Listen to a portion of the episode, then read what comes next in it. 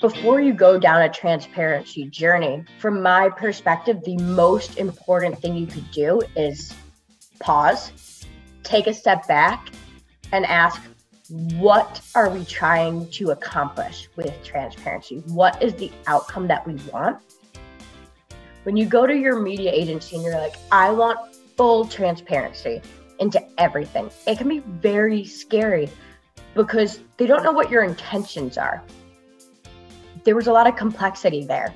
And we all collectively realized our agency partners internally, from the brand side, from the media side, that this was a huge opportunity.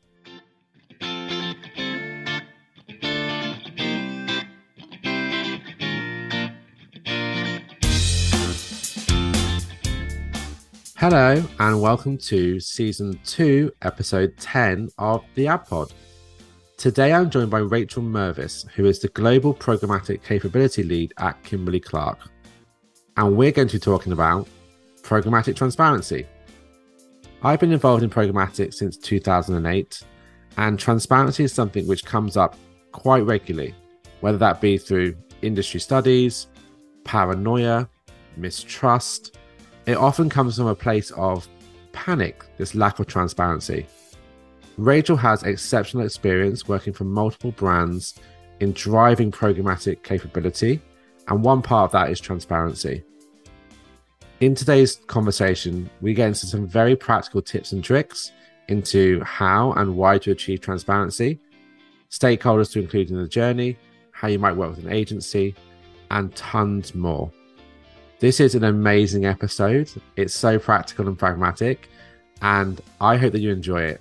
So, all that leads me to say is, I hope that you enjoy season two, episode 10 of the Ad Pod.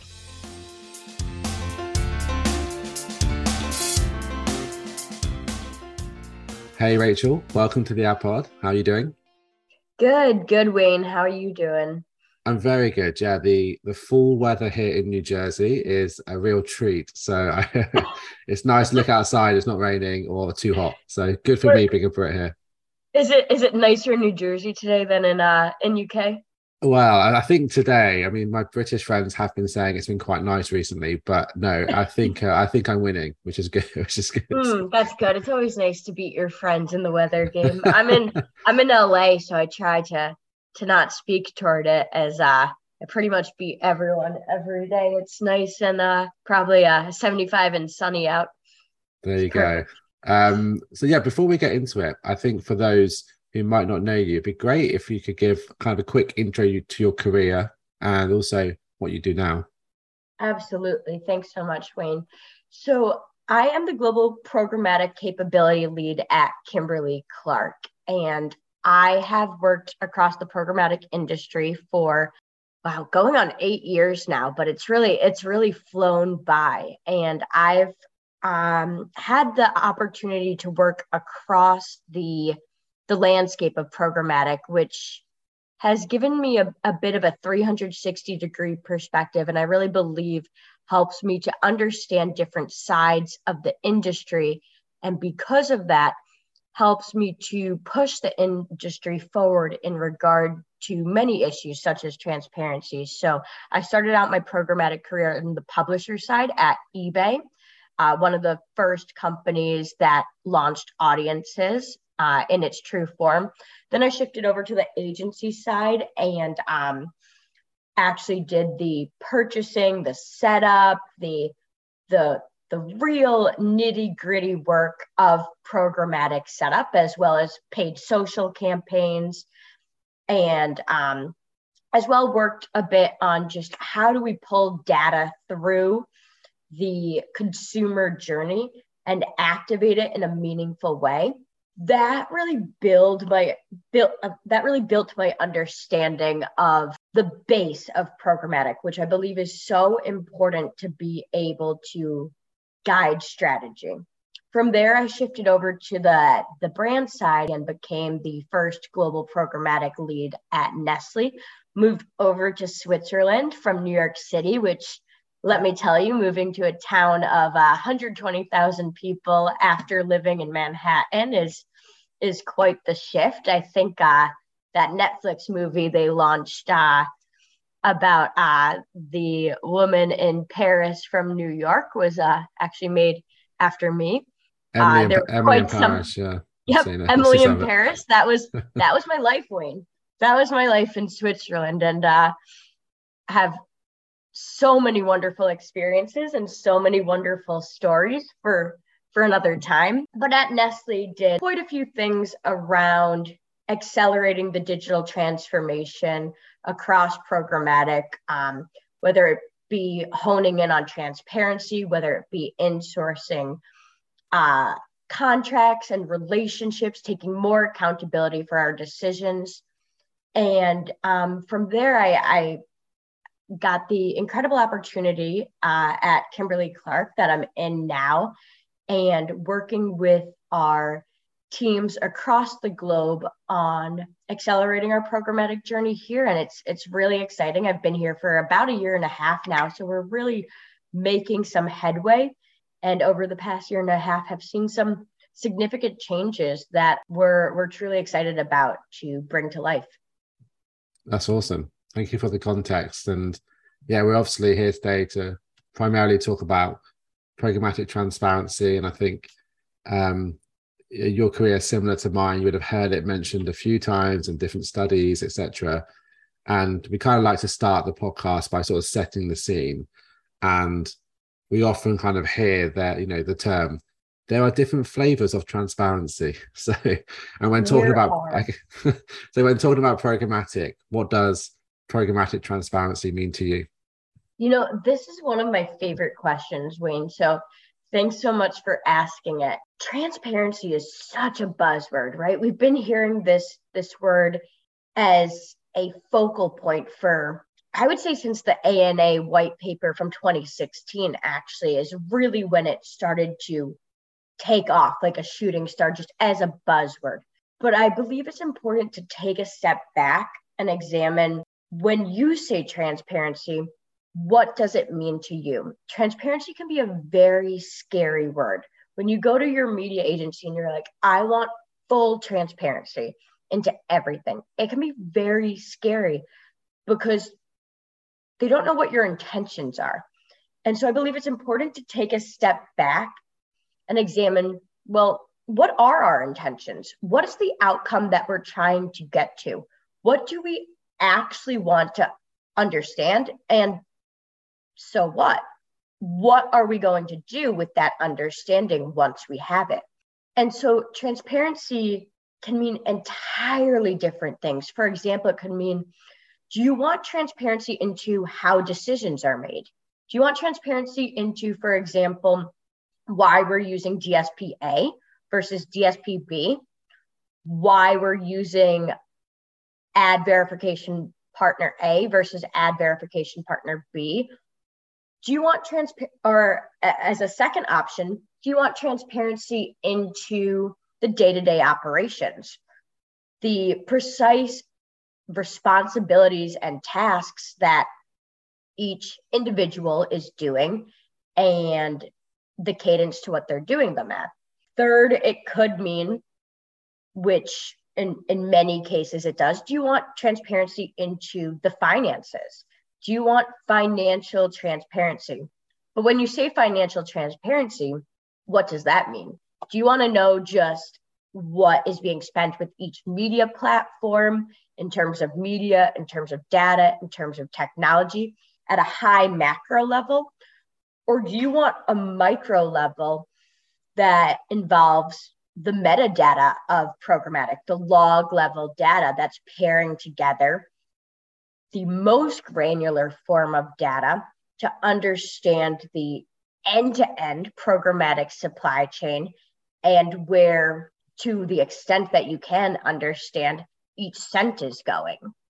So, back to your question, before you go down a transparency journey, from my perspective, the most important thing you could do is pause, take a step back, and ask what are we trying to accomplish with transparency? What is the outcome that we want? And what do we plan to do with that outcome? And if you do that and you align internally you align with your partners, it becomes a wonderful journey for everyone. That's that's honestly fun, that's productive, and that really leads to getting stuff done rather than a huge stream of information where something is not done with. Yeah, there's so many good points there, and like it's layers upon layers um, of transparency. And I think sometimes you see, you know, headlines that talk about X percentage of of advertisers have this level of transparency. It's not very specific, and you're always wondering, well, what does transparency mean? And I think I think that's such good advice to say take a step back. Like, what are your intentions? Why would you want transparency? And I think in the early days, it was just because, well, it's our money. We want to know where it goes. But it's like, well, there's a lot of different things that, um, from an advertiser perspective, um, you know, the incentives in this, how the agency works, how their partners work, etc. So it's it is quite a, a complicated topic. But when you do strip it back and you think around like you know programmatic transparency what can the benefits be? Like, what would be a beneficial reason for, for for getting it? That's that's also a great question wayne. Uh, there's there's so many benefits from transparency. And before i answer that question it's important that you once again know what you're going to do with that transparency or know how you are going to respond to that transparency. And so take once again taking a step back and outlining just as you would with any business decision, what is the roadmap after you receive that that transparency? And it, it could be incredibly simple to start, you know.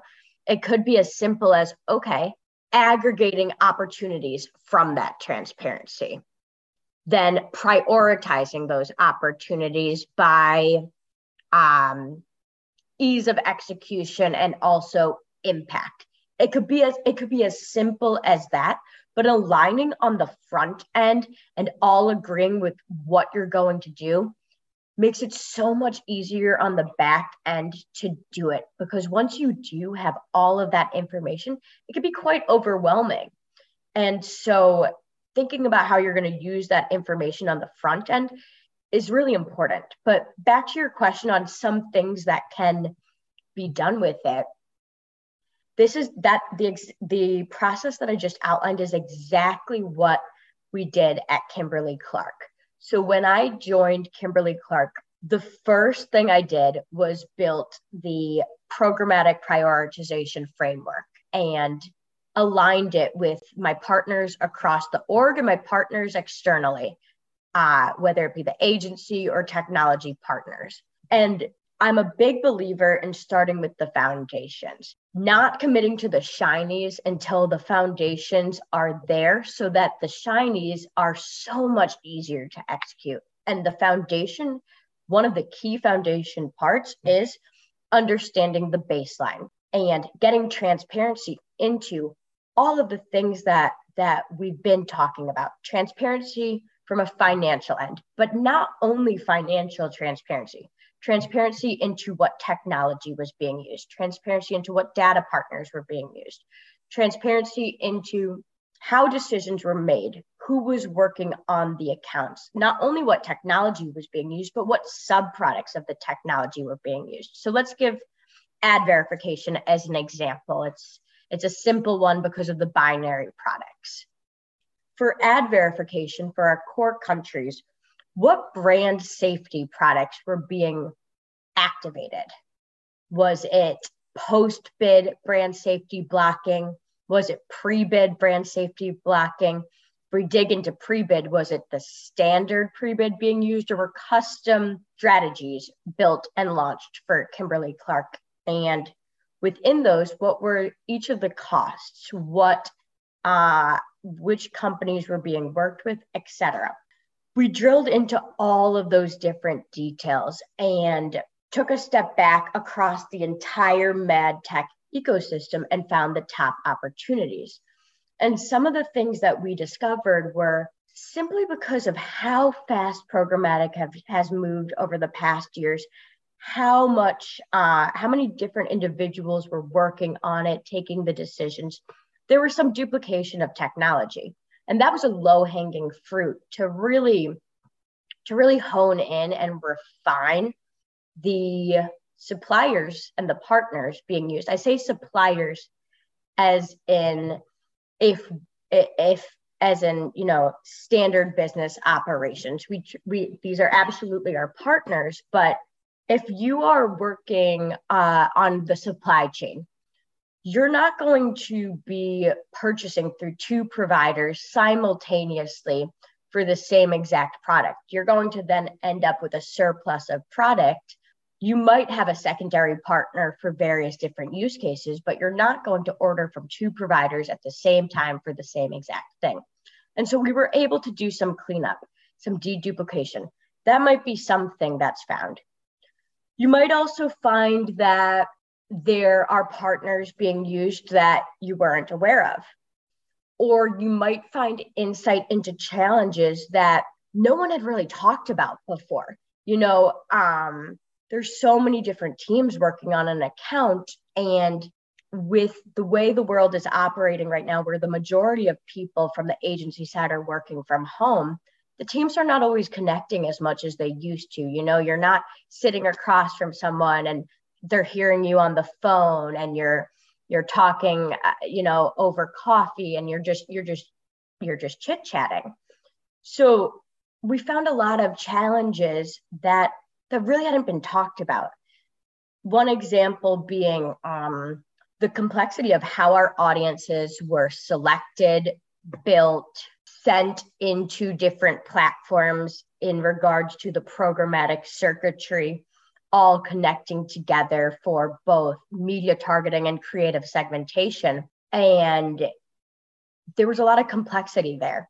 And we all collectively realized our agency partners internally from the brand side, from the media side, that this was a huge opportunity to pull it all together in a slightly different way that would meaningfully impact how we were able to drive personalization for our consumers and bringing more relevance to their advertising uh, in front of them and bringing more relevance to them on the products and the brands that we bring into their day to day life. So, so much can be found. And you can guess before the type of things that would be found, but you will always be surprised at some enlightening insight that will make your paid advertising potentially beyond your programmatic so much more meaningful, whether it be in effectiveness, whether it be in efficiency, or whether it just be in the perception of how that is received. Yeah, and I mean, it's it was interesting because you spoke to there are lots of different things you can look at, um, and and it all sort of interlinks. And oftentimes, I sort of think like I know when I was agency side and a brand would ask about transparency, I'd be like, why?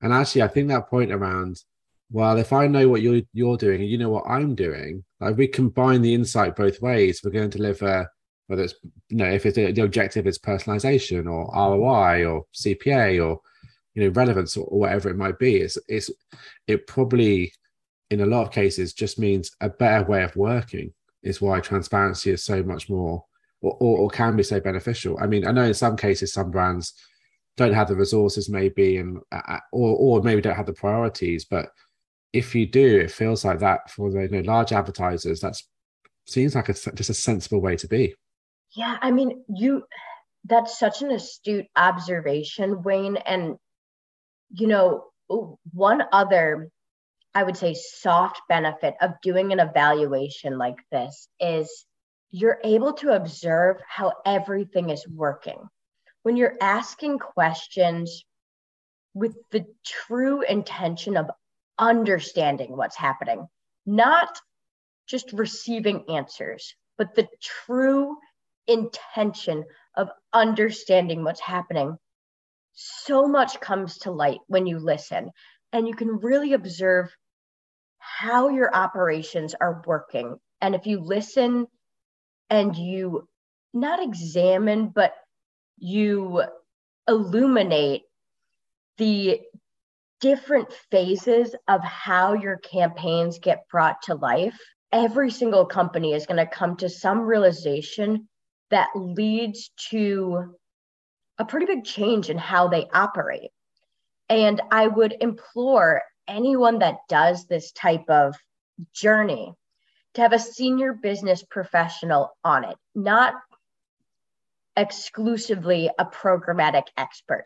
Now, that programmatic expert might also be a senior business professional. At this point uh, in the programmatic journey of how many years programmatic has been available, there certainly are many people who are both programmatic experts and and true senior business professionals that you could find. Now that talent we all know is is not so easy to get. So if you don't have someone who's both, I really implore that a company puts the extra resource forth of a senior business professional because they're going to spot things from an operational stance, from a people stance, from a talent stance, from a processes stance that a, that a emerging business professional just won't yet be able to spot. Not that they won't ever be able to spot it, but they won't yet be able to spot it. And honestly, that extra resource will be a multiplier in the benefits of this journey and each of those individuals will learn so much from each other that that that will be another soft benefit for your company. You know the the senior business press professional will start to learn a ton about programmatic. The programmatic individual will start to learn a ton about how to think about business. And together it'll create movement. It'll it'll really ignite the journey. And that's that's a takeaway that for all listeners i would recommend as one of the key takeaways from this. Make sure to use your your transparency journey and appropriate the right and enough talent to make it as useful as possible to your company because it's not going to be something that you do over and over again. And it will be a big time commitment but if you put the right people forth and you put the right amount of time forth it'll be so worth it yeah.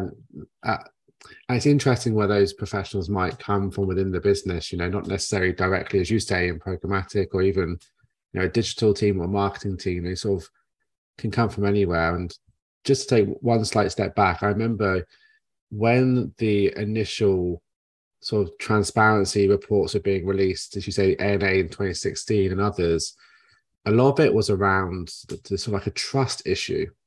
And um, and how if you weren't transparent, transparent, you couldn't trust. I think that's that ship's kind of sailed. But as we were saying, like the ways of working, like if you trust you've got this amount of someone on the account, or you you trust this is what they're doing, you can see it. Like if you can actually see it, you just start to build trust and build very productive relationships. And I think it's very i think advertisers to be honest like you know way back when were very easy to point the finger and like point blame. I was on the agency side and we had different models and you're like no i just try to do the right thing. And they didn't really trust us in some cases. I think transparency can sort of uh, in a in a, a, good amount of cases if you if you want it you can sort of generate trust. And that sort of leads me into my sort of next question really is the you know these sort of transformation programs they involve quite a few different stakeholders. Uh, as you were saying, like you know, maybe internally and externally. Like, how do you bring them on that journey with you? Like, how do you sort of encourage to make sure it's productive and not in this, you know, sometimes you've you've seen other other companies a bit finger pointing. Wayne, that's a that's a great question and an important question. These initiatives will only be as impactful as all stakeholders allow it to be. And in enabling that allowance, people have to trust the process of the journey, trust the people steering the journey, and be on board with the structure of it and, and the intention of it. So, to bring people along and to make sure that that, that is enabled the most important thing, the step one, is aligning what does transparency mean? What do we what outcomes do we want out of this? What um challenges has each individual and each entity been having?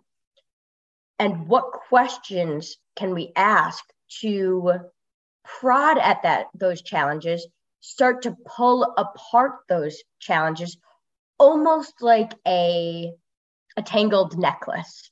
You know when your necklace and you probably don't know Wayne, but I'm sure someone has asked you to untangle a necklace when oh, a necklace gets. No, no, not, not myself, but I've been asked before. No, no. All right. well, then uh, maybe this will this will relate a bit more to women. But when you have a fine silver chain or a fine gold chain and it gets immensely tangled, and you're you're trying to pull it apart, you're using you're using tweezers to start. You know, you're using your nails. You're you're really working on it. That's that's what that's what transparency is, you know? You're starting to pull it apart, to unfold it, to eventually create that straight line of, of understanding of that baseline, that straight line of that baseline, and you're starting to unfold it. And to get to that baseline, everyone should be on the same page of what does that baseline include.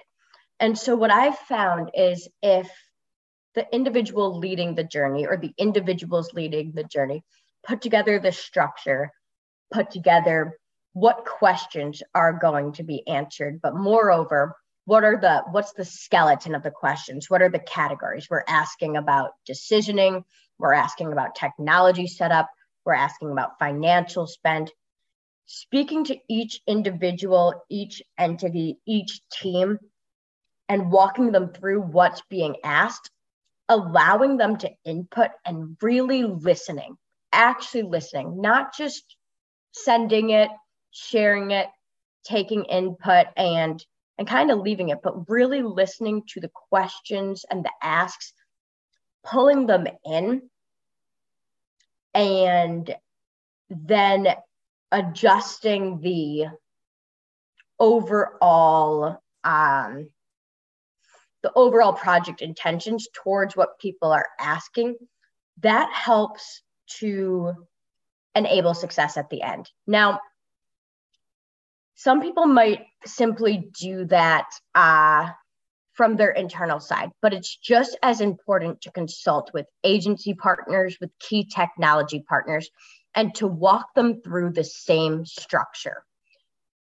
And that's how you enable, that's truly how you enable a successful transformation journey. You start with trust. And if you start with trust, trust breeds trust, just like you were alluding to a couple questions ago. So if you go to your core technology partners and you say, these are our intentions, we want to understand how decisions are made. We want to understand where our spend is going. We want to understand what partners we're working with and how we're working them with them. What are their functions? What are their benefits? What are their core benefits and what are associated benefits? Where are we not maximizing the technology? What are the low hanging fruit? What isn't working? What is broken? Let show all of the partners what you're trying to do let them input their challenges. They all have them and they would love the opportunity to speak on it. You talk to them at the beginning so that there isn't fear about what is trying to be done. If you talk to people and you are upfront and you are buzzword transparent from the beginning, you'll be so amazed at what's possible because this data, this the responses don't come out of nowhere. These technology partners have to answer them.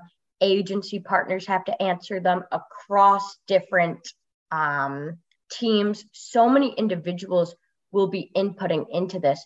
But if they don't understand the intention, it's much harder to even give the answers that you're look that that you're actually looking for, that you're hoping to receive, because they're translating the question to what they think you're trying to get at, but that might not actually be what outcome you're looking for.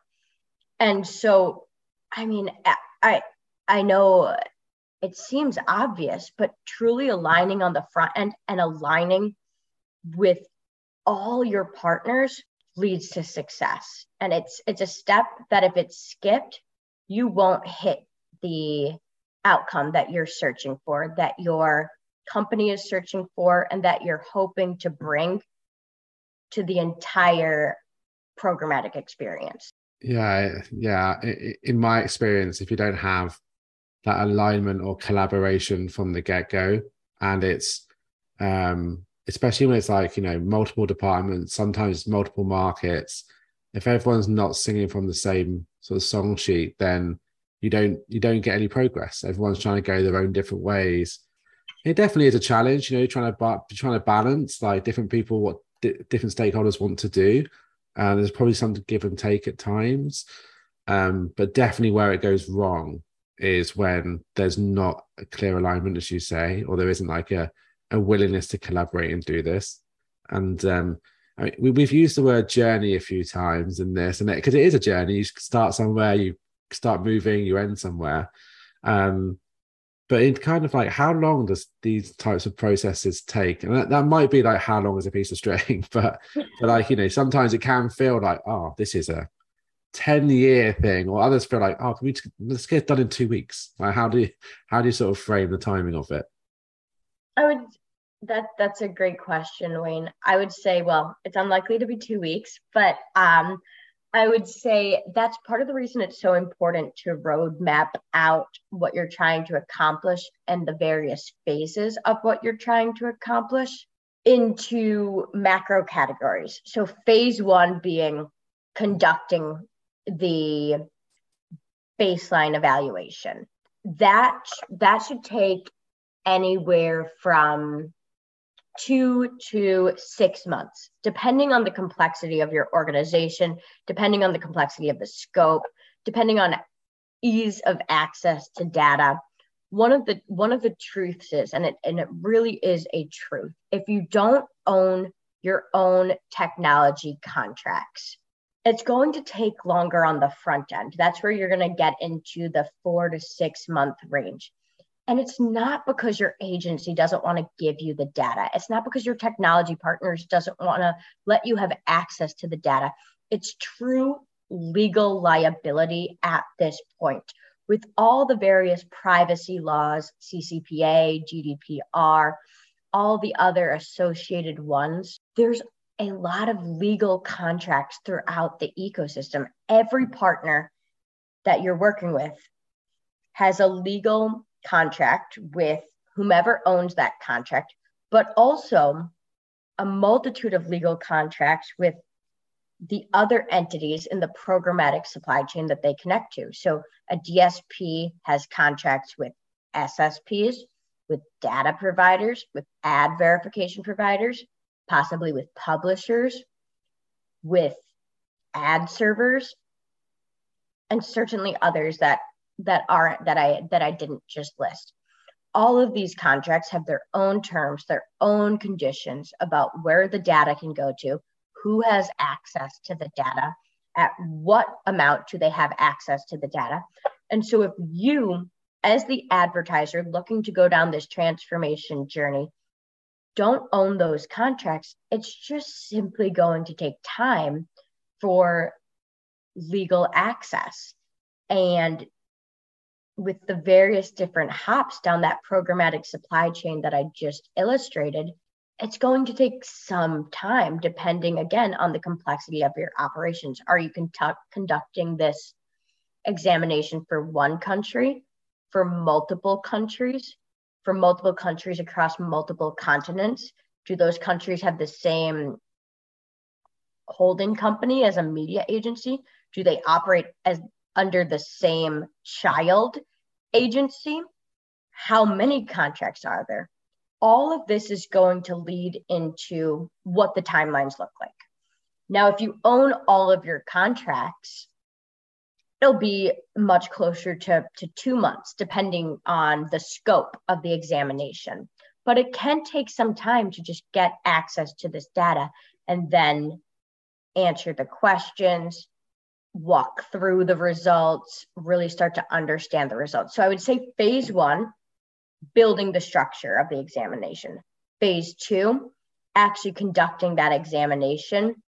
Phase three is uh, analyzing that examination, aggregating the information, and coming out with outputs and opportunities. That's phase three. So, say the first phase of aggregating the information takes four months. That's a good average amount. If you do it in four months, that is excellent work done by so many people across the board. And six months, six months isn't bad, especially when you think of the potential scope of this examination. So then once you start to aggregate all the insights, that can take anywhere from, you know, one to three months, again, depending on the complexity of the scope, complexity of your operations, if you're doing it for one country, five country, 25 countries. Then you're at, let's say, month seven to nine. And that's when you start to implement. And you've already prioritized the opportunities. You've said, these are the ones that we're going to do. And that's when you start to implement. And so that's phase four. I would say phase four can take anywhere between one year and three years. Again, depending on how many opportunities you have found, what are the interdependency of those opportunities? So, a lot of times, one of those opportunities is going to be insourcing technology. Okay, well, if you're insourcing technology, do you already know the technology you want to insource, or are there going to be RFPs? If you're like any team I've ever seen, you're probably operating pretty lean. So you can't conduct six RFPs at once. You gotta gotta stage them out, right? You gotta stagger them because it's gonna be the same people within each of the RFPs or, or quite close to the same people within each of the RFPs. And no one can handle six RFPs at once. So I would I would love to meet that superhuman that can, that, that really hats off to them for sure. and you know, there's other interdependencies of certain initiatives that are much harder to do if you don't own your own technology. Possible but harder. And there's there's interdependencies. So i would say 1 to 3 years to bring the transformation to life is the timeline that you should expect. But certainly within 1 year you will see meaningful results already of the impact of the changes that's that's great. So I I was I was making some notes because I thought the timelines were very uh, pragmatic, and quite often when you speak to people about them, they are not. They want to get done as as quick as possible. And you're saying around step one, setting the baseline, like uh, what challenges you want to overcome. Step two is the examination, like working out the um, like collecting all the information. Step three is like understanding the opportunities, and then step four is the kind of try to implement them and whatever they might be. And that will take kind can take anywhere from you know in total one year to three years depending on the complexity and a lot of things that you spoke about. So and i think that's just a, such a pragmatic view on how you go about transparency. And i think if you don't have that pragmatic view you're just going to get very very frustrated and annoy a lot of people along the way. So just try to be realistic about it i think is such a good takeaway from from that. That's a wonderful recap of the uh, of of what I walked through, and I would say not only will it be frustrating, but it just goes back to the basic business fact of setting expectations from the front end, mm. aligning what the expected outcome is going to be, and aligning the timelines and the phases, which is why step one set the expectations, align the expectations, and step two, build out your roadmap. And those phases, that can be the roadmap. It can be, it could be as simple as that. But if you align that from the front end with senior stakeholders across all of your partners internally and externally, it's going to lead into so much higher probability of success from a perception stance, from an actuality stance. And the fact is, perception, in many cases, that's what's treated as the truth. The truth is highly impacted by perception. So the perception of any initiative you lead is important. And if you want a positive perception, you need to set expectations from the front end. That's great. Um, just moving on to my sort of second to last question. So, um, we've seen like a number of studies around programmatic transparency over the years, and they all range in different ways.